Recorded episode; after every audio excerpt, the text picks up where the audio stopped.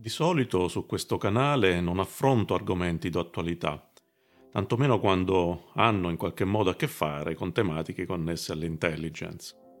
Ancora più raramente mi esprimo sulle politiche organizzative attraverso le quali gli stati implementano le funzioni di intelligence all'interno dei propri assetti istituzionali. Non lo faccio per una forma di snobismo, ci mancherebbe, ma perché, essendo io un acerrimo nemico del tutto logismo, molto semplicemente penso che non sia il mio settore specifico.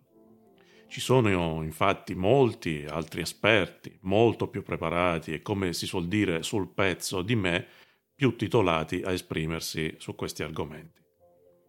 Questo non vuol dire però che io non abbia idee al riguardo, ma credo che sia giusto che l'espressione pubblica del proprio pensiero meriti di essere competente, corretta, precisa, in qualche modo referenziata. Il privato, la famiglia, il piccolo gruppo sociale sono ovviamente una cosa diversa, ma quando ci si rivolge al pubblico e perciò si diventa fonte, è corretto assicurare un minimo di affidabilità su quel che si dice se non altro quella che deriva dalla regola aurea che impone di parlare poco di ciò che si conosce poco e di tacere molto di ciò che invece non si conosce per niente. Dunque, anche se mi sono sempre interessato all'aspetto eminentemente teorico e disciplinare di OSINT, questa volta, sfortunatamente o fortunatamente, l'attualità presenta aderenze assai significative ai miei interessi. Motivo per il quale dovrete sorbirvi anche il mio parere, oltre a quello di tutti coloro che si sono già espressi in merito. La questione riguarda la proposta di costituzione all'interno del sistema di intelligence americano di una nuova agenzia di intelligence nello specifico una agenzia di intelligence per le fonti aperte. La proposta, non del tutto inedita, è tornata in auge grazie a un recentissimo articolo di Amy Zegart su Foreign Affairs di gennaio 2023. La professoressa Zegart non ha bisogno di alcuna presentazione, ma a chi volesse saperne di più basterà una veloce ricerca su internet o con ancora meno sforzo su Wikipedia. Ovviamente, lungi dal ritenermi in grado di confutare o criticare in qualche modo il pensiero di un esperto della levatura della Zegart, io mi limiterò a affrontare la tematica esclusivamente dal mio punto di vista, ovvero quello della mia proposta di teoria generale per l'intelligence delle fonti aperte e comunque soltanto relativamente a una eventuale, peraltro assolutamente remota a quanto mi risulta, ipotesi di costituzione di una simile agenzia nel nostro paese all'interno del sistema di intelligence italiano.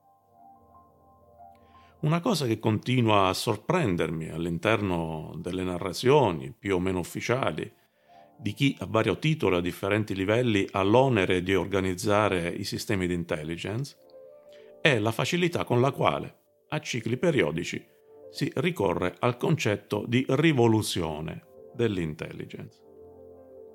Non è il concetto di rivoluzione in sé che mi suscita perplessità.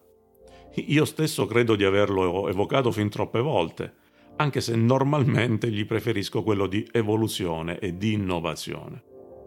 A farmi pensare invece è il fatto che per lo più si evoca la rivoluzione degli affari di intelligence o in altri casi della cultura dell'intelligence, sempre a posteriori di quelli che vengono definiti punti di svolta, ovvero di eventi più o meno critici che vengono resi significativi dalla magnitudine delle conseguenze attese o misurate, a prescindere dal fatto che si siano poi risolti in un successo o in un insuccesso per chi doveva affrontarli. Ad esempio, si è oggettivata la necessità di una rivoluzione nell'organizzazione del sistema di intelligence dopo Pearl Harbor, dopo l'11 settembre e oggi, come scrive la Zegart, dopo l'inizio della guerra in Ucraina. Insomma, le varie narrazioni che si concentrano sulla rivoluzione sono sempre successive a un significativo, talvolta doloroso, cambiamento del contesto. Ma l'intelligence non dovrebbe essere quella disciplina che in qualche modo è in grado di anticipare, almeno a grandi linee, le variazioni del contesto? O quantomeno non dovrebbe essere in grado di scenarizzare il contesto e pertanto prepararsi, come disciplina e come organizzazione, di conseguenza? Certo, non che non si debba imparare dall'analisi degli errori o dai fallimenti, ci mancherebbe. Ma possibile che l'evoluzione disciplinare e organizzativa debba arrivare sempre dopo un evento, che in qualche modo la giustifichi a livello disciplinare, a livello organizzativo e soprattutto a livello sociale e politico? Insomma, l'intelligence e gli studi di intelligence non dovrebbero in qualche modo indirizzare le proprie prassi innovative proprio in base alle evoluzioni future e potenziali del proprio oggetto di studio e non viceversa? E la cosa è strana perché è proprio sugli aspetti organizzativi e teoretici che per le discipline è più facile impostare le proprie prassi predittive e in un certo senso costruttive. Vale a dire che è molto più facile agire sulla disciplina che non sull'oggetto di studio. Ad ogni modo, vediamo alla questione specifica. Come porsi rispetto a una ipotetica proposta di costituzione di un'agenzia per le fonti aperte all'interno del sistema di intelligence del nostro paese? Partiamo dall'inizio. Cos'è che rende un'entità qualsiasi un'agenzia? Comincerei con il solito approccio di tipo lessicale, giusto per dare una base condivisa al ragionamento.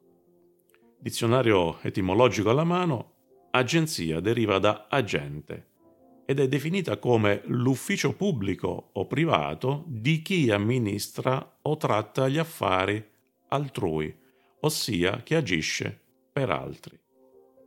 Il punto centrale del concetto di agenzia, pertanto, sta nel trasferimento della agentività, cioè la capacità di generare azioni indirizzate a determinati scopi e obiettivi da un soggetto a un altro, ovvero da un soggetto a una organizzazione o a un ente, o da un ente a un altro ente, o addirittura da una organizzazione a un singolo soggetto, a un individuo. Il dizionario Treccani, tra gli altri significati, definisce come derivazione dall'inglese agency l'agenzia come nome di talune amministrazioni centrali e anche di enti internazionali. Il database lessicale multilingua MultiWordNet è ancora più preciso e per agenzia indica ben cinque sensi, ovvero una unità amministrativa di governo, un'azienda che serve altre aziende, lo stato di essere in azione o di esercitare un potere, oppure lo stato di servire come delegato agente ufficiale autorizzato e infine il modo in cui si ottiene un risultato o si raggiunge un fine. Come tutte le definizioni, l'elemento in comune chiaramente è il concetto di agente, inteso come colui o quello qualcosa che agisce per conto e eventualmente a favore di altri. Il dizionario di filosofia di Abbagnano, riferendosi alla filosofia scolastica, indica per agente ciò che prende l'iniziativa di una azione, oppure ciò da cui l'azione promana o deriva, contrapponendo all'agente il paziente, cioè chi subisce l'azione dell'agente. In questa accezione l'azione può essere espletata tanto in senso positivo quanto in senso negativo. Ad esempio, nella narratologia, che è la disciplina che ha per oggetto l'analisi e la teoria del testo narrativo, l'agente è un personaggio, detto destinatore, che sottopone a un altro personaggio, detto destinatario o appunto paziente, una modifica di stato, nel senso del miglioramento o del peggioramento. Quando la modifica è nel senso del miglioramento, il destinatario è detto beneficiario. Comprendo che sia una digressione piuttosto ampia e forse eccessivamente prolissa, ma credo ci serva per porci delle domande assai interessanti. Questa ipotetica agenzia per le fonti aperte, cioè l'agente, per chi e verso chi esprimerebbe la sua azione? In sostanza, richiamando la definizione della narratologia, chi o cosa sarebbe il destinatore? Le fonti aperte come entità individuali o organizzate? Forse l'OSINT in quanto disciplina? I cittadini? Un governo? Lo Stato? E chi sarà il destinatario della modifica a cui si accennava prima? Di nuovo le fonti aperte? L'OSINT in quanto disciplina? I cittadini? Gli individui? E una volta deciso chi è il paziente, ovvero il destinatario, siamo certi che sarebbe anche beneficiario, ovvero nel senso del miglioramento?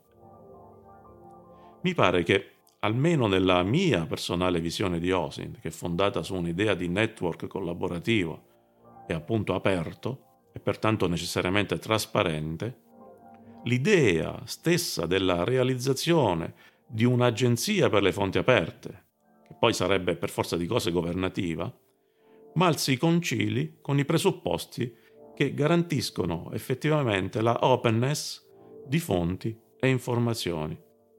Principi che concernono la tutela dello stato originale delle proprietà come disponibilità e accessibilità delle entità e degli organismi informativi.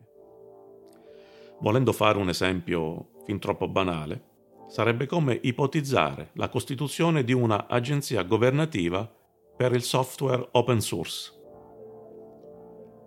Nel momento in cui entra in causa una entità caratterizzata da una elevatissima capacità informativa e soprattutto normativa, come può essere una organizzazione governativa, in che modo potrebbe essere garantito il fatto di restare realmente open?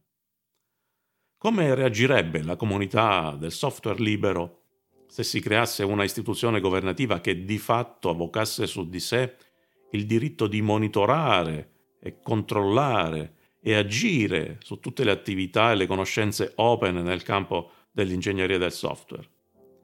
Come in tutti i network sarebbe impossibile per i piccoli nodi, le piccole fonti, pensare di resistere alla attrazione gravitazionale del nodo più grande e pesante. Credo che la semplice apparizione di un simile nodo, di una simile agenzia all'interno di un network aperto, costituirebbe già di per sé un vero e proprio dispositivo di classifica nei confronti di tutte le altre fonti, un elemento devastante di quello che possiamo definire l'habitat delle fonti aperte. Certo è comprensibile che ai fini del soddisfacimento delle necessità di intelligence governative si pensi al modo di occupare, gestire, in qualche modo monopolizzare un qualsiasi dominio di interesse strategico. Giusto ieri era stato il dominio del ciberspazio, del cyberspazio. Oggi, o al più domani, probabilmente sarà quello delle fonti e delle informazioni aperte. E così via finché esisterà un dominio all'interno del quale provare ed esercitare, prima e meglio degli altri, il proprio dominio. Una soluzione potrebbe essere quella di cominciare a pensare in termini di comunità invece che di agenzie.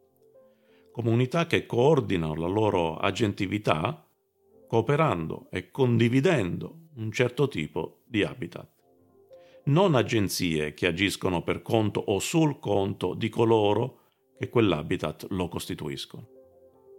Sfortunatamente, quello che si osserva è che alle fonti e alle informazioni aperte e ad OSINT si continua ad approcciare con teorie, tecniche e prassi analitiche e concettuali tipiche dell'intelligence dei segreti.